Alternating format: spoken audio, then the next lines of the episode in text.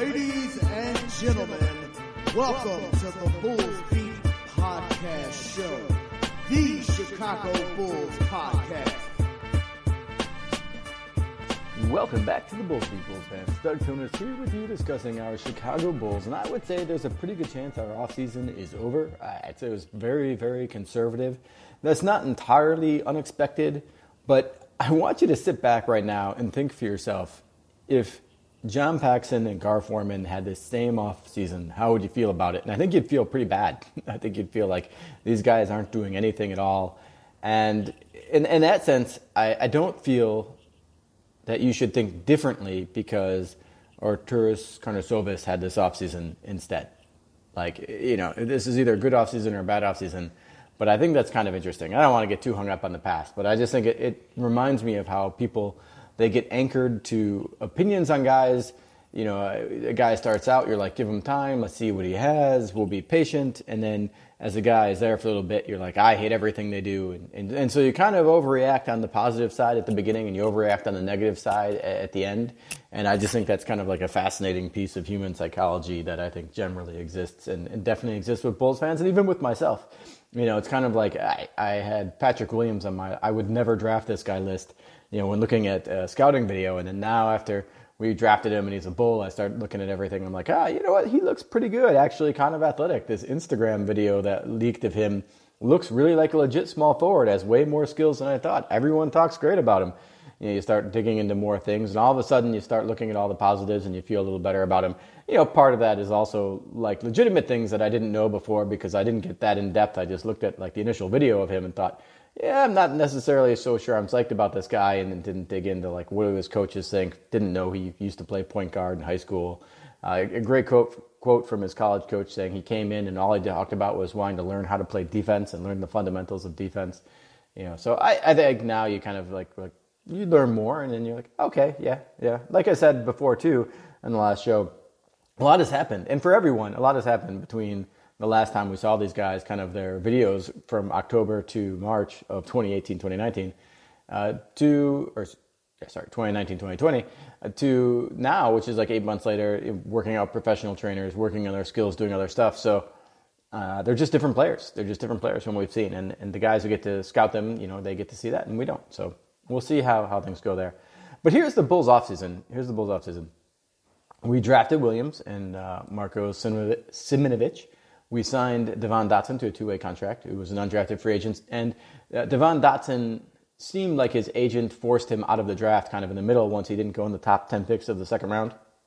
And a lot of players will do this because uh, they'd rather choose their spot than get drafted and be tied to one team. The, the rules actually kind of make it better to go undrafted than they do to be drafted by a team who may not have a roster spot for you or something else. So a lot of times now, once you get past around pick number forty, where it's highly likely you're going to make team, uh, guys who don't want to play by the team's rules will kind of tell, you know, the team drafting them like, yeah, you know what, don't take me. I'm I'm going to take your tender offer. I'm going to force you into whatever. And and and so it, it becomes one of those situations where now there's a little bit more negotiation between guys drafted and uh, guys not drafted. And Dotson wanted to become an unrestricted free agent. It makes sense, or I should say well, undrafted free agent, I guess also unrestricted, but undrafted free agent. It makes sense, too, from his perspective because, you know, looking at the Bulls, Chicago guy, idolized Derrick Rose, goes to Chicago, and it feels like we're going to have opportunity at point guard, right? Especially for someone like him who's, who's very fast and, and can bring something that the Bulls don't necessarily have. It feels like he would potentially have a, a good chance to make this roster in another year, maybe play a lot of games for us this year. So I like that signing. Anyway, uh, that was maybe a little bit more than I wanted to say about Dotson. So they signed Denzel Valentine to the Q O. They signed Adam Makoka to the Q O. They renounced uh, Dunn and Shaq and let those guys become unrestricted free agents, or I should say failed offer, qualifying offer to them.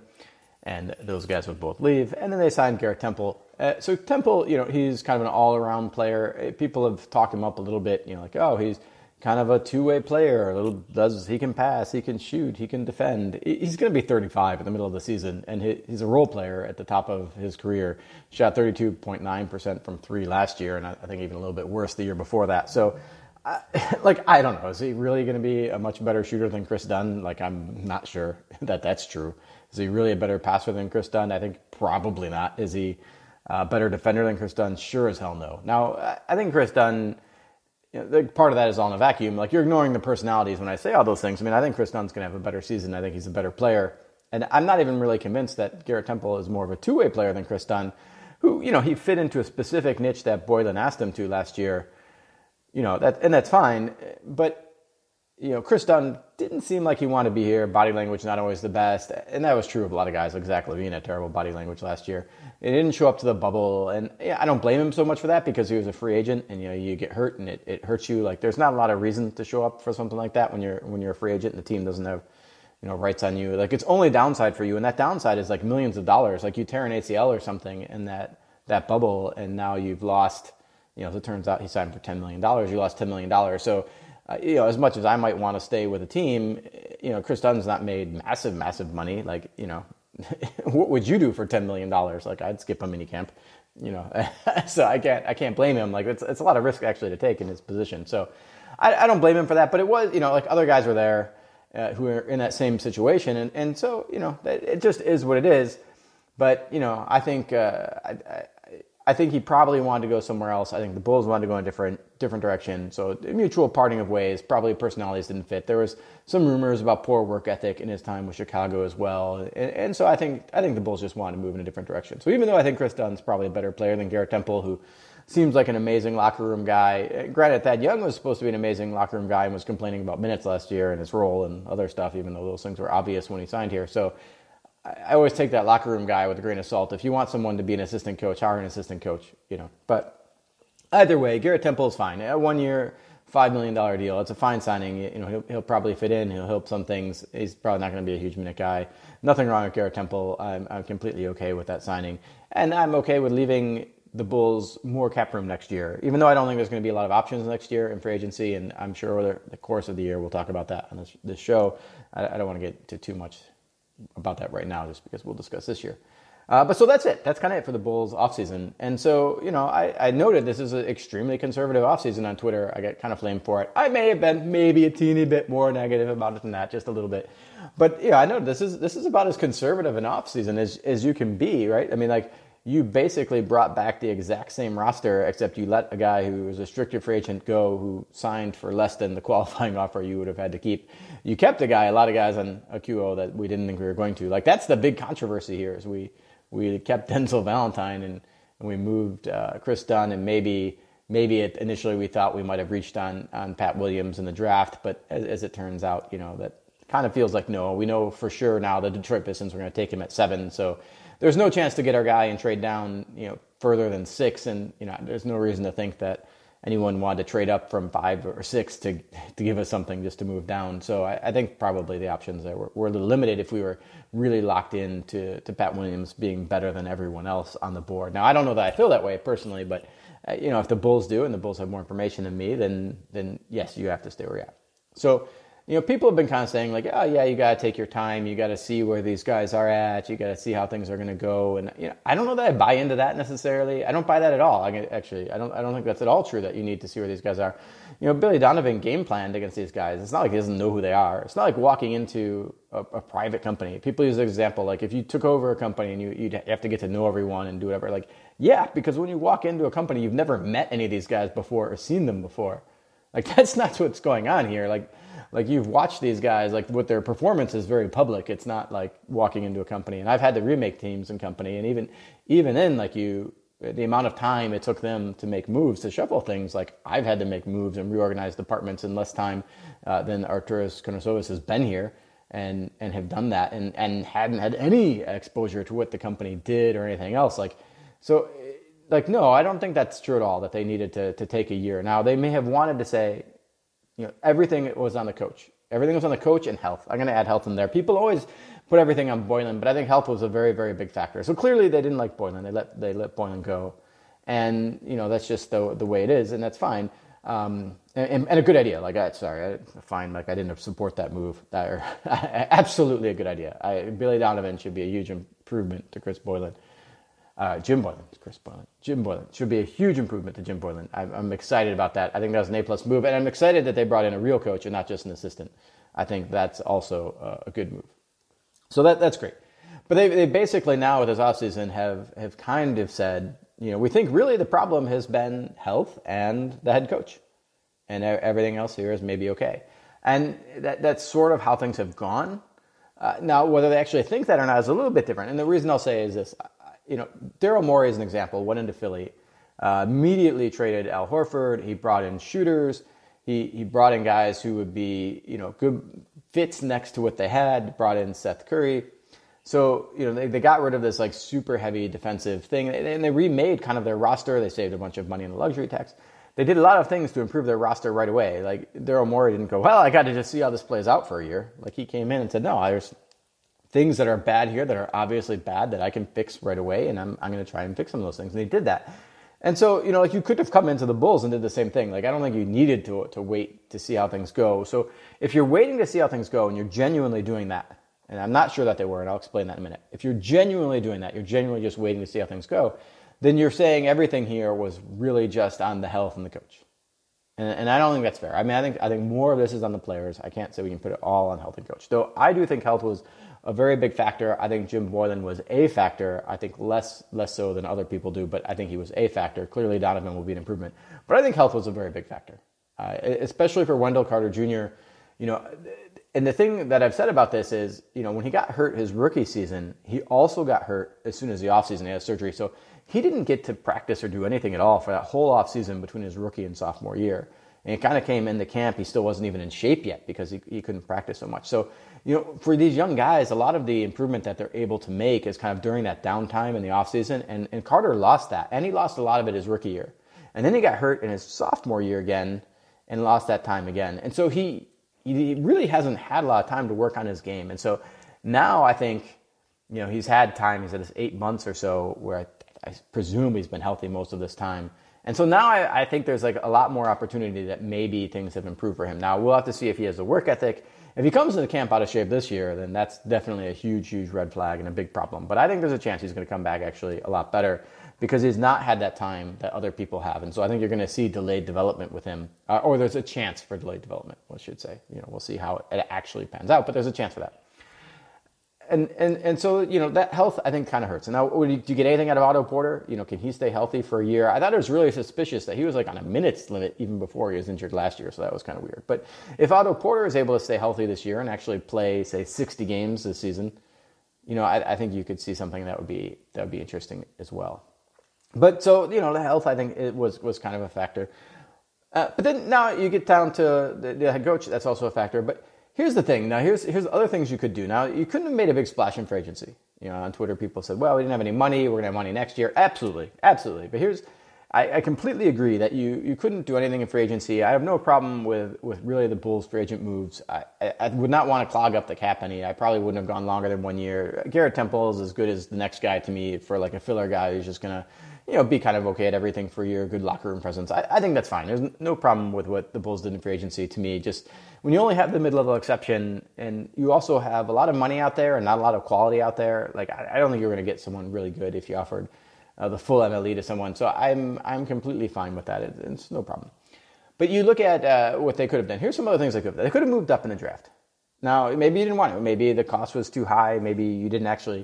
like LaMelo Ball or James Wiseman or Anthony Edwards, maybe you couldn't have really gotten there to get the one of those guys you wanted if you did like one of them. Uh, you could have theoretically moved down in the draft. Now, this is maybe a little bit less possible. You know, as we know now, looking at it, I think sixteen was the first pick that was moved in this draft. So no one moved down, up into the top sixteen. And so with that, I think you can say maybe the, the option to move down was pretty limited unless you're moving all the way down to sixteen or something, and, and probably the Bulls didn't want to move that far down. So maybe that wasn't an option. Maybe there were options, but they just didn't want to do it. Maybe they were tied into uh, Pat Williams, and they, they didn't want to make a trade. I mean, I do think for Detroit's perspective that based on what we know, they would have given us seven and sixteen for number four to take Patrick Williams. And so, you know, from my end, looking at this, uh, where I was not a huge Patrick Williams guy, I would have jumped on that deal. I mean, I think that deal was probably on the table. And so from my end, I, I'd take it. You know, I'd have taken that and been happy with whomever we got at number seven. Uh, you know, I think I think we would have got someone who was just fine there. And I would have been okay with that. And and then you're looking at maybe Haliburton, Killian Hayes. I'm trying to think off the top of my head the, the other guys that, that I liked. But, you know, it was like Denny Okoro and Pat Williams would be off the board. You know, you, you had decent options there. So, you know, I think I'd have been okay with that. And then at sixteen, you know, who knows who who you end up taking, um, you know, various options there as well. And I would have rather just banked on two guys rather than one. Like, I would have rather just had two guys uh, than, than betting on one. But, you know, if Williams turns out to be this great player, and, and now because I've got Bulls bias, I, I kind of feel like, you know, he's my guy now. And so now I'm a little bit excited, and I think, no way, Williams will definitely be better than these two guys. So the logical part of me uh, goes back and says, you know what, I probably, I don't think the diff- gaps between these guys are so big that we are better off having one instead of two. But, yeah, maybe. And if Williams pans out to be the best player uh, out of out of that kind of group, then yeah, absolutely, absolutely, it turns out to be a good deal. So it really just depends. Whenever, whenever you uh, trade up or trade down, you know, it, you always take some risk of ridicule. You know, when you stand pat, you just take the risk of, you know, whoever you take and how they pan out. And uh, Artūras Karnišovas doesn't seem like he cares about what people think right now, which is perfect. Uh, you know, the old saying: if you listen to the fans, you'll be sitting with them soon. So, you know, don't listen to people like me. We'll give you bad advice. But uh, I think that's one option that was on the table. And it's one that I probably would have taken. And uh, so that would have been one thing they could have done. They could have maybe theoretically moved out of the draft, tried to trade for a twenty twenty-one pick. I don't know how reasonable that option is. Again, no one no one traded up, so it, it doesn't seem likely. You could have swapped uh, Porter or Felicio for longer-term deals and tried to get some compensation. Um, again, it's hard to say exactly what would have been on the table, but there were trades kind of of, of that nature that were done. Uh, I didn't see any in, immediately that I thought the Bulls could have gotten involved in, though. You know, a lot of the teams were looking to trade into cap space and, and trying to save luxury tax money or trying to, to get further further lower so they could uh, make other moves. And, and these deals would have helped them in, in future years, not in this year. And so that'll be the type of thing the Bulls have more opportunities for next year. Uh, they could have traded players that were on this roster that, you know, are, are kind of guys that, you know, have value outside of their, their contract status. So you could have traded Uh, Lauri or Zach for future compensation. Uh, you know, I discussed that these guys are depreciating in value. Like, Lowry's a free agent at the end of this year. Uh, you're going to have to make a decision on him then. He's in this boat of players, which I, you know, I think is a, the terrible boat of players that, like, they're not max players. Uh, they're, they're guys that generally end up making, like, say, twenty-ish million a year. And then, you know, like, that, those are, like, the worst contracts to kind of clog up your roster because they don't move the needle once you pay them that much money. Uh, but they do limit your ability to bring in guys that do move the needle. Uh, they do help you win games. Like like teams with tons of contracts like this are usually the teams I find, you know, kind of like floundering in the, the middle of the N B A with no ability to move up and uh, also not getting great draft picks. And so Lowry's going to probably become that type of player unless he makes some really unexpected, you know, step forward, you know, this year. And I'd be even more scared if he became a max player paying him max money. Uh, but, you know, we'll see what happens. I mean, maybe if he, he becomes truly dominant in some sense, I, I will no longer have that fear. But, you know, so Lowry's, Lowry's value is diminishing. Now, it could be the case that you couldn't get anything in trade. Like, maybe they looked, and, like, the most you could get for Lauri was a second rounder. And, you know, if so, then I'm totally fine uh, not doing anything with him, even though his value is depreciating. And it's like, all right, well, we can get pick number thirty-one in this crappy draft, so might as well keep Lauri and see if there's something better at the deadline, see if he plays a, a really strong first half of the season and some team, you know, wants to gamble on him later. You know, I think that's that's also a possibility. Uh, Zach LaVine is going to be in the same boat as Jeff's in two years instead of one year. You know, like he, he's got two years left on his deal. It's a pretty cheap deal. You got two years of control right now. Uh, I think a team like the the Bucks or the 76ers would have been pretty interested. I don't know if the 76ers had much to offer. I'd be a little nervous taking a bunch of draft picks from them because I'm not convinced that they're going to be bad enough that those picks will be super valuable. Uh, it, but... Uh, the Bucks trade, like if there was some way we could have, you know, swapped in Lauri and Zach LaVine instead of Jrue Holiday and gotten that trev- treasure trove of draft picks from Milwaukee, treasure trove of draft picks from Milwaukee, I would have loved it. Like Zach Lauri for all those picks. Uh, I, you know, and if I'm Milwaukee, I probably would have taken that over Jrue Holiday. Uh, I would have. I mean, I think you'd have been in much better shape, but. Who knows? I, I, I would have loved that. You know, obviously it sets the direction of this. This team is going to move backwards for a little bit, but man, I think that is just going to be a set of draft picks that would set you up forever. I think this is going to go down as one of the worst trades in the history of the N B A for the Milwaukee Bucks because I think Giannis is going to leave, and then they're going to have a bunch of aging players, and then they're basically not going to have their own draft pick for like five years because the Pelicans are going to be good, and then they're just going to swap those swaps, and, and man, it's just going to be a nightmare for Milwaukee. They're going to be in a hole that they cannot give out, and they're not a free agent destination, so they're not going to be able to sign guys once Giannis is gone either. I think this is a, a trade that sets up the Pelicans beautifully, and I would love to have been on the other side of that. Now, maybe we tried to get in that trade and we couldn't. Like, maybe they said, you know what, we don't want Zach LaVine and Lauri Markkanen because these are not two-way players, and we're not convinced that these guys are playoff caliber guys that are going to help us win now, and we need, you know, more consistency. I, I don't know. I, if I was Milwaukee, I probably would have taken those two guys over over Jrue Holiday, and if I was the Bulls, I absolutely would have offered them. But maybe that deal happened too fast, and Milwaukee never even came calling to us, and we didn't come calling to them. You know, like, if I was Milwaukee, I would have been calling every team in the league going like, hey, look, I'm willing to give up four first-round draft picks here. Uh, what are you What are you willing to give me? What's the best you'll do for this package? Because right now the best I'm getting is Jrue Holiday. So if you can top that, I'm in. You know, like, I would have been going through my Rolodex seeing if anyone else wants to beat that offer, because that's a lot to give up for Jrue Holiday. Uh, so, you know, I would have loved to get in, but maybe maybe it happened too fast for the Bulls to do it. Maybe we just weren't an option there. Uh, the other thing you could have done is you could move Sato or Thad, and, and this is still a possibility, of course, and I guess any of these theoretically are possibilities, so I think you're going to see transactions slowing down a lot. Uh, you could have moved either of these guys to try and get rid of their deal next year just to enhance your, your cap room for next year. You know, these guys are both like partially guaranteed for next season, and if you want to get further under the cap, if you could trade either of these guys for a deal that expires now, you could get further under the cap next year and maybe give yourself more flexibility to play this game where you're uh, making trades and, you know, getting uh, draft uh, packages for cap space and stuff like that, which is, I think, how we're going to use the cap space next year. If you look at next year's free agent class, it, it, it's basically Giannis, and that's kind of like kind of it. Like, there's no one else sexy in it. I think after Giannis, you know, you have the, the possibility that Kawhi Leonard could opt out of his Clippers deal. You have the possibility that LeBron James could opt out of his Lakers deal. You have the possibility Paul George could drop, uh, opt out of his Clippers deal. Uh, you know, Paul George doesn't actually excite me at all. I, I've never been a Paul George fan, and after this playoffs, I'm not going to start. Uh, Kawhi Leonard, obviously, you would take if if you could get him. Uh, I have a hard time seeing him opt out of that Lakers deal, and, or Clippers deal, rather, and if he does, I can't see him coming here. LeBron James, I mean, I don't think there's any chance he opts out of the Lakers deal unless it's just to sign another deal with the Lakers. And again, even if he did, there's no chance he's coming here. So I, I think in all these cases, like, really, it's like Giannis or bust. And, you know, if it's Giannis or bust, I can't imagine, like, us getting Giannis with what we have next year. So next year, again, we should be looking to use our cap room to to facilitate uh, trades and, and get extra picks. We should we should be playing the role of the Oklahoma City Thunder in this de- in, in in this draft. And if we can make any deal with the Thunder, I would be I'd be buddying up with the Thunder now, like calling Sam Presti, going like, hey, you know, do you like any of our players? What can we do for you? Because the thing is, the Thunder have so many draft picks, they can't use them all. Like, they have so many draft picks, they're going to actually have to trade multiple draft picks for players, or they're going to have to trade draft picks uh, to move up in the draft, like like three, four picks to get one pick.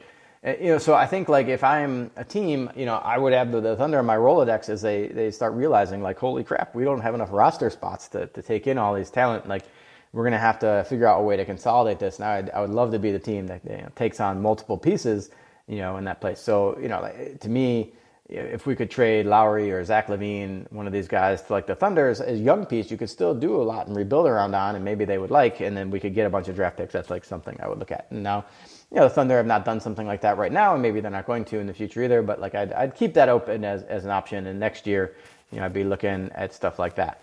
So, you know, that's kind of like a, where I, I think there were, like, room to make trades. And now, and so when I say, like, the Bulls are conservative, like, they didn't do any of those things, right? So I'm not saying they should have made a big splash in free agency. That wasn't possible. Uh, and it could be that all of these things were also not possible.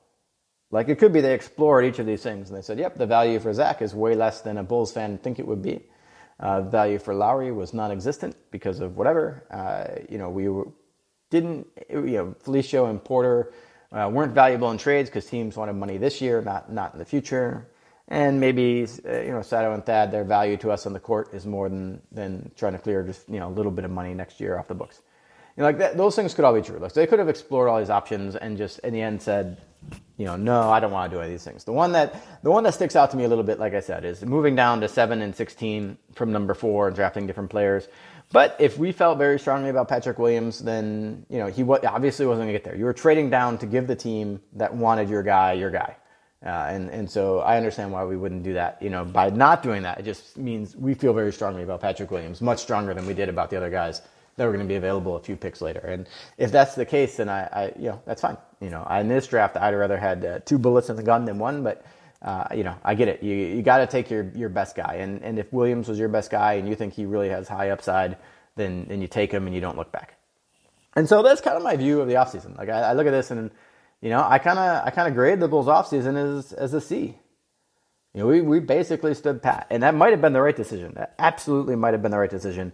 Uh, there might not have been been good options, but it wasn't. It was definitely not an aggressive offseason. I I kind of thought Artūras Karnišovas was, was going to be aggressive, uh, and it doesn't seem that way. And then other people have countered, well, he's supposed to be thoughtful and have a process and, and whatever. And I, like, yeah, that might be true. I mean, Denver made a lot of draft day trades during his era there. Like almost every draft they made a trade, and I thought uh, he would be a little bit more aggressive in making some changes. Like I said, Daryl Morey walked into Philadelphia and made changes right away.